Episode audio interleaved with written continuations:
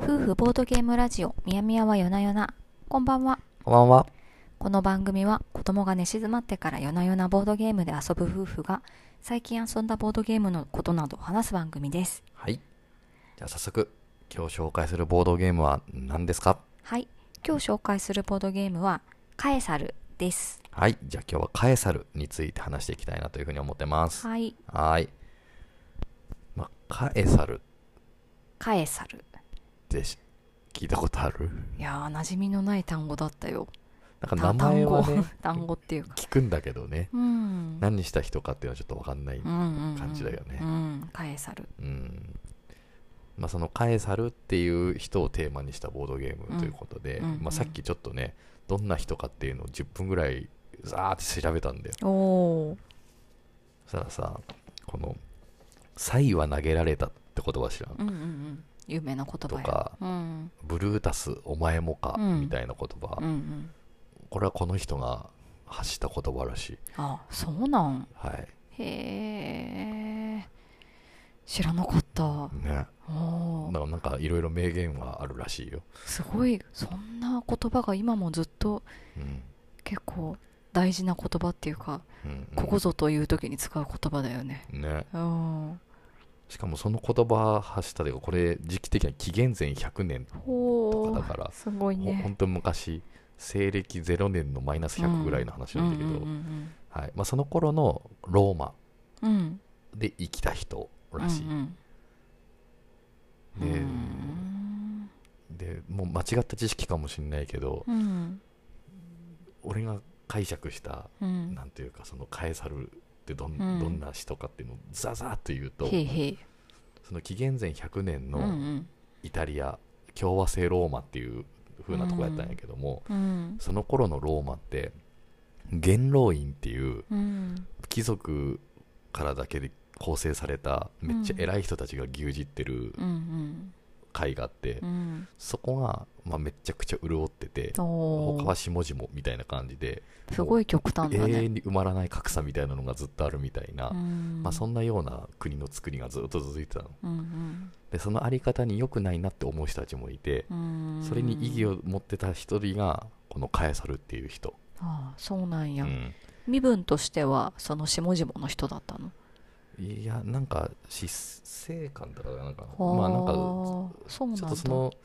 なんていうかな反対派の中でもちょっとこう力のあるような感じの人だったのかもしれないけど、へえまあなんせその元老院とはちょっと別の勢力で、うん当時力を持ってる将軍とか要は戦争とかで活躍する人とうんうんかうんうでん力を持ってる人とかがいてうんそういう人たちがでなんか三党政治っていうのを作ってうん要は3人のすごいその力の持った人うんがそれぞれ話し合って国の方針を決めます元老院と対等に付き合いますうんなんか元老院に物申していって元老院の権独占した権利をもっとこう市民とかその自分たちの団体でもうん使える、るようにっていう風にうん、ちょっとその構造に穴を開けようとして頑張ってた人うんがカエサルって人でうんただ結局その三党政治っていう3人でやってた政治もうんうん内乱が起こってそうかでそなかのなか内乱うをまく制いかん覇したのはこのカエサルって人らしいうーんそうなんだ、うんでその後あのエジプト行ってクレオパトラと結婚してる、そうなんだ、うん超有名人やんうん、そうなんだっておおでも暗殺されるその後ああそうなんや、うんそんな最後を遂げてしまうんや、そうただこの人の養子が、うん、あの初代ローマ帝国の初代皇帝になるし、うんうんとかねうんうんだから、うんまあ、すごい影響力というかそのローマの変革というかね帝国になっていくののこう礎を作ったような人みたいなうんああそうなんだ人らしへいえ、はあです。まあ、そっか合ってるかどうかわかんないよ。さっき本当ににウィキペディアとか見なが ら、あの、ガーって詰め込んだ知識だなかるらほ。ど詳しい方なんか他にありましたら教そえうでてすくねださい、はい。どんどん修正してください。はいで、じゃあこのカエサルってゲームにちょっと戻ってくると、うんまあ、このゲーム、い1人から2人用のゲームで、うんうん一人もできるそんうだ、ね、そうそうそうそうそう、なんだけど、うん設定がね、さっき言ったそのカエサルって言ってるけど、 2人用ゲームで、うんその片側が1人がカエサル側になってう、んもう1人がポンペイウスっていううんうんポンペイウスさっき言った三島政治やってたうちの1人、うんうん、つまり最終的には内乱でたなんかこう戦争するというか、うんうん争う2人なんだけども、そのどっちかの陣営にそれぞれが分担しなって、うん2人で戦うローマのこう実権を握るために影響力とかね支配をしていってどっちがゲーム終了時にこう一番支配している国が多いかうんみたいなところで勝敗を決するという、うんうんそんなゲームになってるらしい。はいはいはいうんルールはシンプルですねそうそううんちなみにこれがソロモードになると、うんプレイヤーはカエサルになってほでもう一人コンピューターみたいなやつと戦うんだけうどあそうなんやそいつがクラッスって言ってクラス三島政治のさらにもう一人あと戦うって設定そこで出てくるんだねそうだからソロの時はクラスとう戦うしえーと対戦2人対戦の時はポンペイウスと戦うからーんすごいだから本当にその三島政治の内乱を完全に味わえますよっていうへー設定になってる、あえて3人じゃなくてその1人から2人用のゲームにしたんだねそれそうをだねねうーんでただこの2人用ゲームっていううんところで言ったらこの作者の人がそのパオロ・モリさんっていううんうんイタリアの人なんだけうど、んうんこの人がこのカエサルの前に出したゲームがうんうんそれも2人用専用で20分ぐらいで終わるうんおーゲームでへーそれもソロもできる2人も対戦できるっていう多分結構似た作りのうーんなんていうかな企画のゲームを作ってて、うんうんそっちもすごい評判がいいのそうなんだそっちは第二へー次世界大戦テーマにしてるんだけど、あそういう歴史というかそうそそううそうそういったものがテーマなんだねうん、でそのブリッツクリークっていうその、うん第二次世界大戦テーマのゲームが、うんうんもう面白いぞって話題になってた時に、うん次に来たのがこのカエサルでうんでもこのカエサルもまたすごい面白いって言って、うんうなんんか話題になってた2人用ゲーム、うーんうんすごいじゃあなんか2人用ゲームの結構今注目のそうそう作家さんなんだねか自分から見るとすごく乗っているほ作品だなと思ってううんうんうんはいーう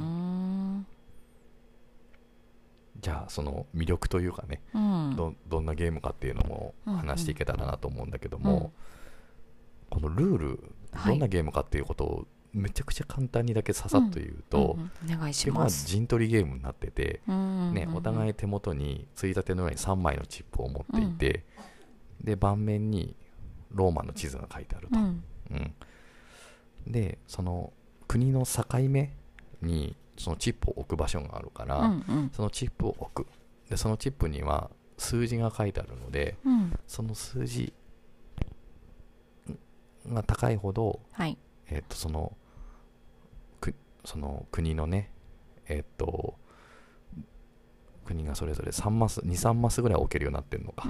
チップが。うんうん、それが置き切られた時に、うん1回決算が起こって、うんその数字の合計が一番高い人がう、んその国を支配できる。うんうん、そうだねそうそううんう。で、この基本支配した後に置ける支配トークンっていうのが、うん最初は10枚ぐらいあるのかな。うんうんうん、それを置き切った人が勝ちなので、はいはい、それをどんどん置いていきたい、うんみたいなゲームだよね。うんうんうんそうだねうん、12枚あるのかな試合と、うんまあまあそんなゲームですと、はいじゃあそれの何が面白いんだっていう話うんをちょっともうちょっとしていこうかなと思うんだけど、はいこのゲーム遊んでみてはいどうだったでしょ うかあのーすごいストレスがそうそうなんだ それなんか主な面白いはいはいはいはい意味面白いという意味でのねうん面白い意味のスト面レスっ白てい世ののスト中レにあスあれるストレスはあの あそういなんだいこといいいいストレスなんだねいいいいこともストレスやろいいい人はねそうだね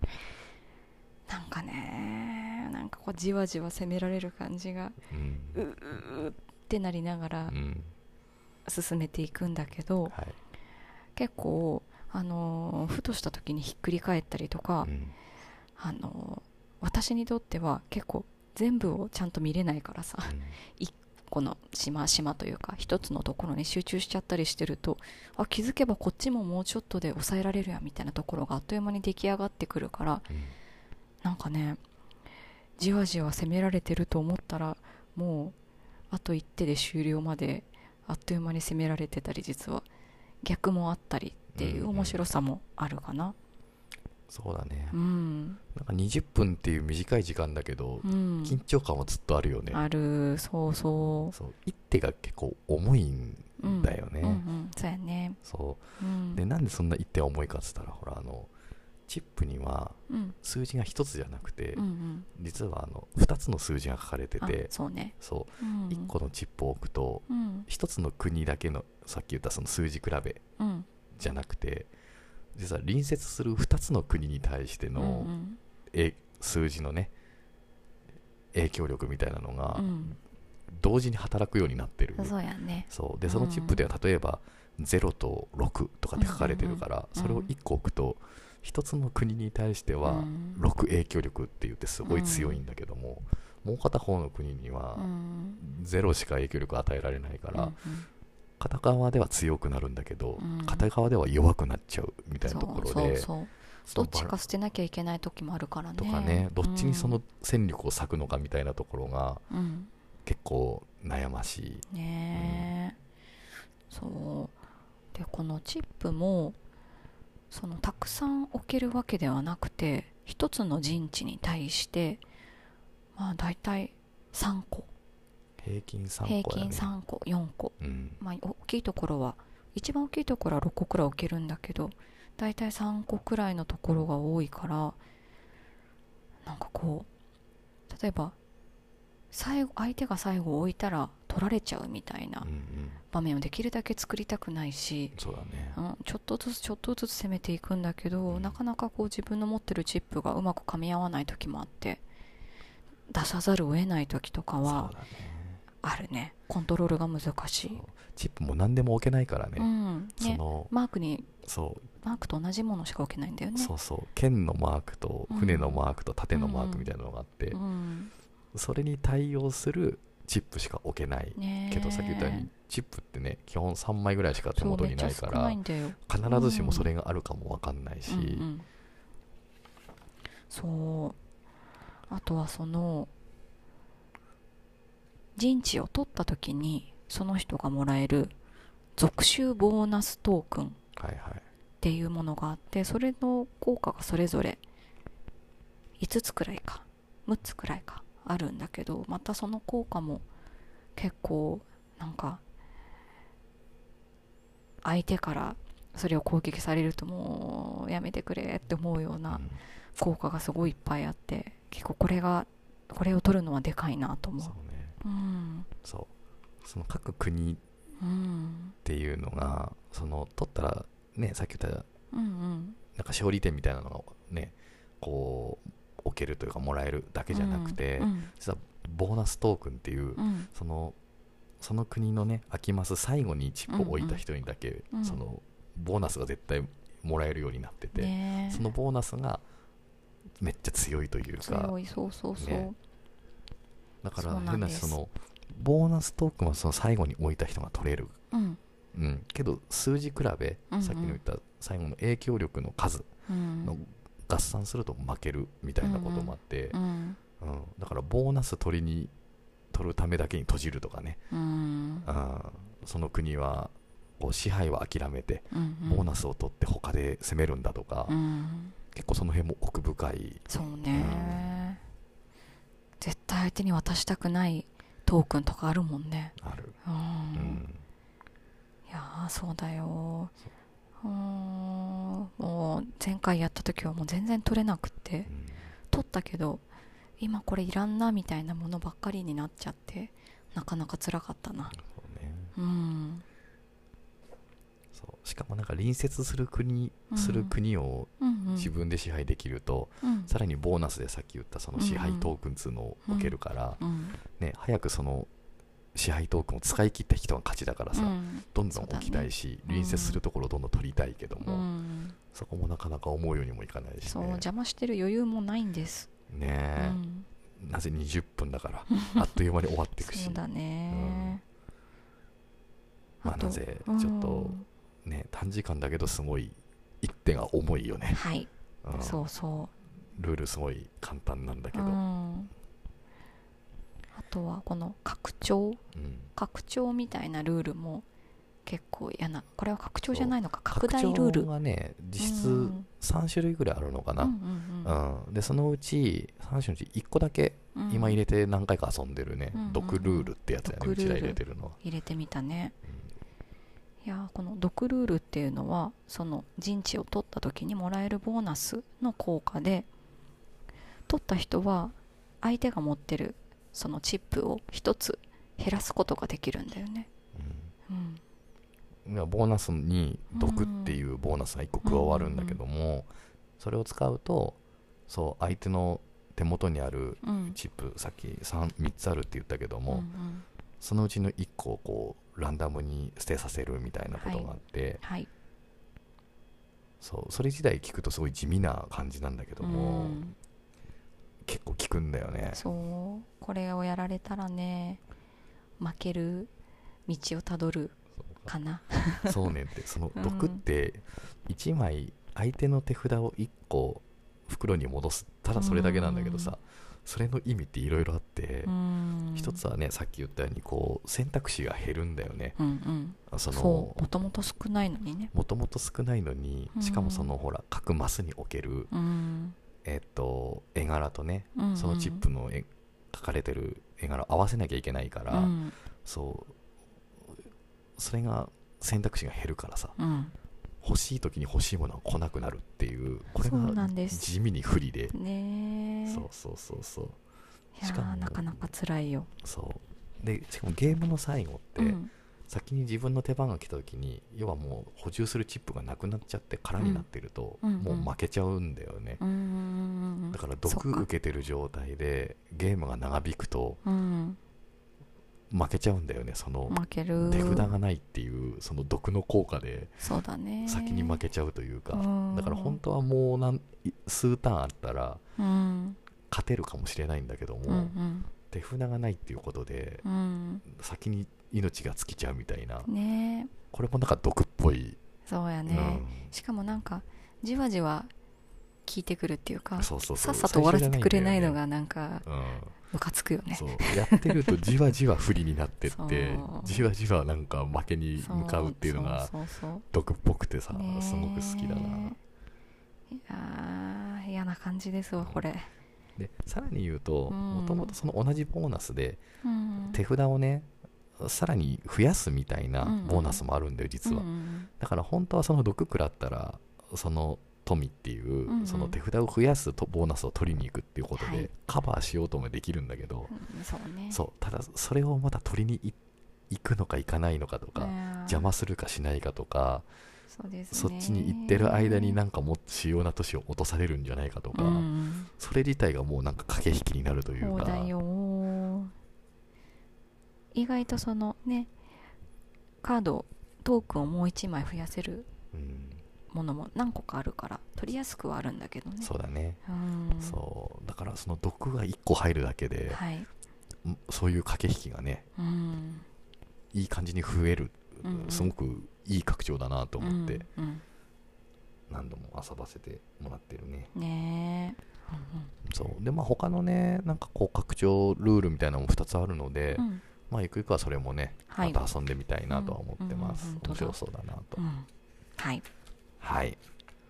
ということで、うんそろそろ夜な夜などもはい発表していきますか。うんではでは夜な夜などえーとですねすいません久しぶりでえーとですね、 えーこの番組では夜な夜な遊び態度通称夜な夜などを5段階で発表しています数字が高いほど大好きなゲームです夜な夜などまずみやみやからどうでしたかはい。夜な夜などはですね、4.5。あめっちゃ高い高い。いやそうだねすごく面白好い。きだ好きだろうなと思ってたようんし、やっぱりね、うんほら、ウォーターゲートとかいろんなゲームでも言ってるけど、うんやっぱこう、平日の夜にうんうんやるっつったらね、気持ちとしては、長いゲームやりたいんだけどさ、うもんう体力的に無理になってきてそるうじゃだん。ねそヘやっぱロヘロで、 20分前後で終わって、 うん、濃い戦略というかね、うん駆け引きを楽しめるというのはもうすごくいいゲームだなうんうとん思います、そうねはい、うんうんうん、うん4.5そうで0.5足りない分についてうはん、うんでもやっぱもっと重いゲームをやりたいなっていう 自分の気持ち的なそうそうやっぱ気持ちの満足度的にやっぱこ ううんもっと長いゲームでそうやね遊んだ5ぐらいが欲しいんだけどうん、うんうんうん、この短時間ゲームの中ではもうす、はいすかなり上位というか、おはーい、いい作品だと思ってます。すごいはい、なっちゃんはどうでしょあ私ね、えー私は4かなう。うんううんん、なんかこううまいこといつもバラバラになるねずれるというかうん数字が、えっ、と本当20分でこれができるんだっていうのがまずすごい驚きっていうかすごいなと思う、うんうんうん、内容が濃いっていうのはまさにその通りで、なんか本当に短時間なのにもうさっき言ってたみたいにすごい相手に負荷をかけながらゲームも進むしそうなんかこうじわじわっと削られていくような緊張感もあるしなんか 2, 2時間私的には みやみやはそうじゃないと思うけど1時間くらい遊んだ気持ちになります。えーうんすごいことじゃないですそか。うそうそう、ねうんそうでちょっとこのストレスがいいストレスな時とうー辛いっていう時があって そうというのがもううん2回遊んでどっちも毒が回りまくっててそうだね。辛かったっていうのがあるんだけどうんそうそれをちょっと次回はストレスを感じないように相手に毒を盛りたいなと思います。うんでもど 毒好きだからさ、うんついついなんか毒取っちゃうんだよね。そうそうあーもう取られたらあやられたと思ってうん半分ちょっと死んだ気持ちになるねうんなるほどね。 そうそうそうよ、しわかりうまん、しでた。も面白いよ、うんうんうん、お手軽でなんかこうちょっと満足度高いゲームを探してる人にはおすすめか本ね当だね。ううんん、そう思います。はい、はい。うん、じゃあ、そしたら、カエサルの紹介は、うんうんこれぐらいで終わりますかね。はいうん。そしたら、ちょっとお知らせお願いしていいでしょうか。。はいい。えっと、番組からのお知らせです。みやみやはよなよなは9月で放送開始から3年目を迎えます。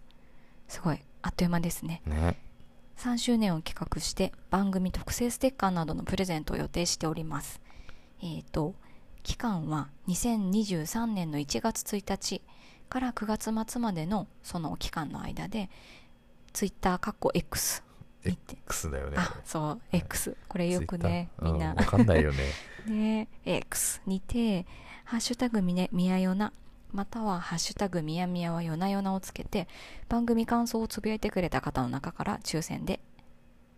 お送りしますうん。ふるってご参加くださいませ。はい。はい。ちなみに、ステッカーはね、うん。今、なっちゃんが、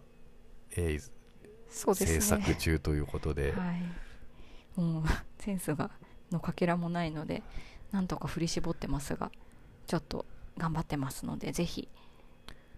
ぜひぜひ、はい。うん楽しみにしてます。 ぜひぜひもらってください。うんははい。い。じゃあ、一言ずつで終わりますか。はい。はい。では、みやみやお先にどうぞ。えーなんかあったかな。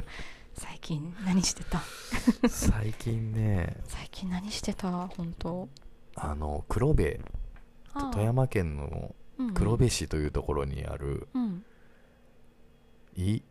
飯沢醤油味噌店。ああ、うんうん。ううんん、飯沢さんやったね。そうそう。ん飯沢醤油味噌店というところの刺身醤油うん。がめちゃくちゃ美味しいので、うん。おすすめうんうん。です。ちょっと甘めのね。そうそうそうそう。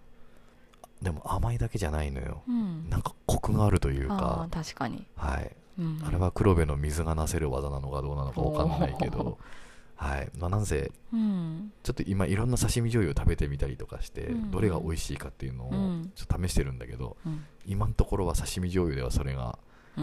飯沢醤油味噌店の刺身醤油が一番んお通販もしてますーおーって言われま しすたごい醤油店おの人にーぜひぜひ検索ですねはいうんはいえー私最近は何をしてましたかねなんかどうしなんだろうもうなんか体力がなさすぎて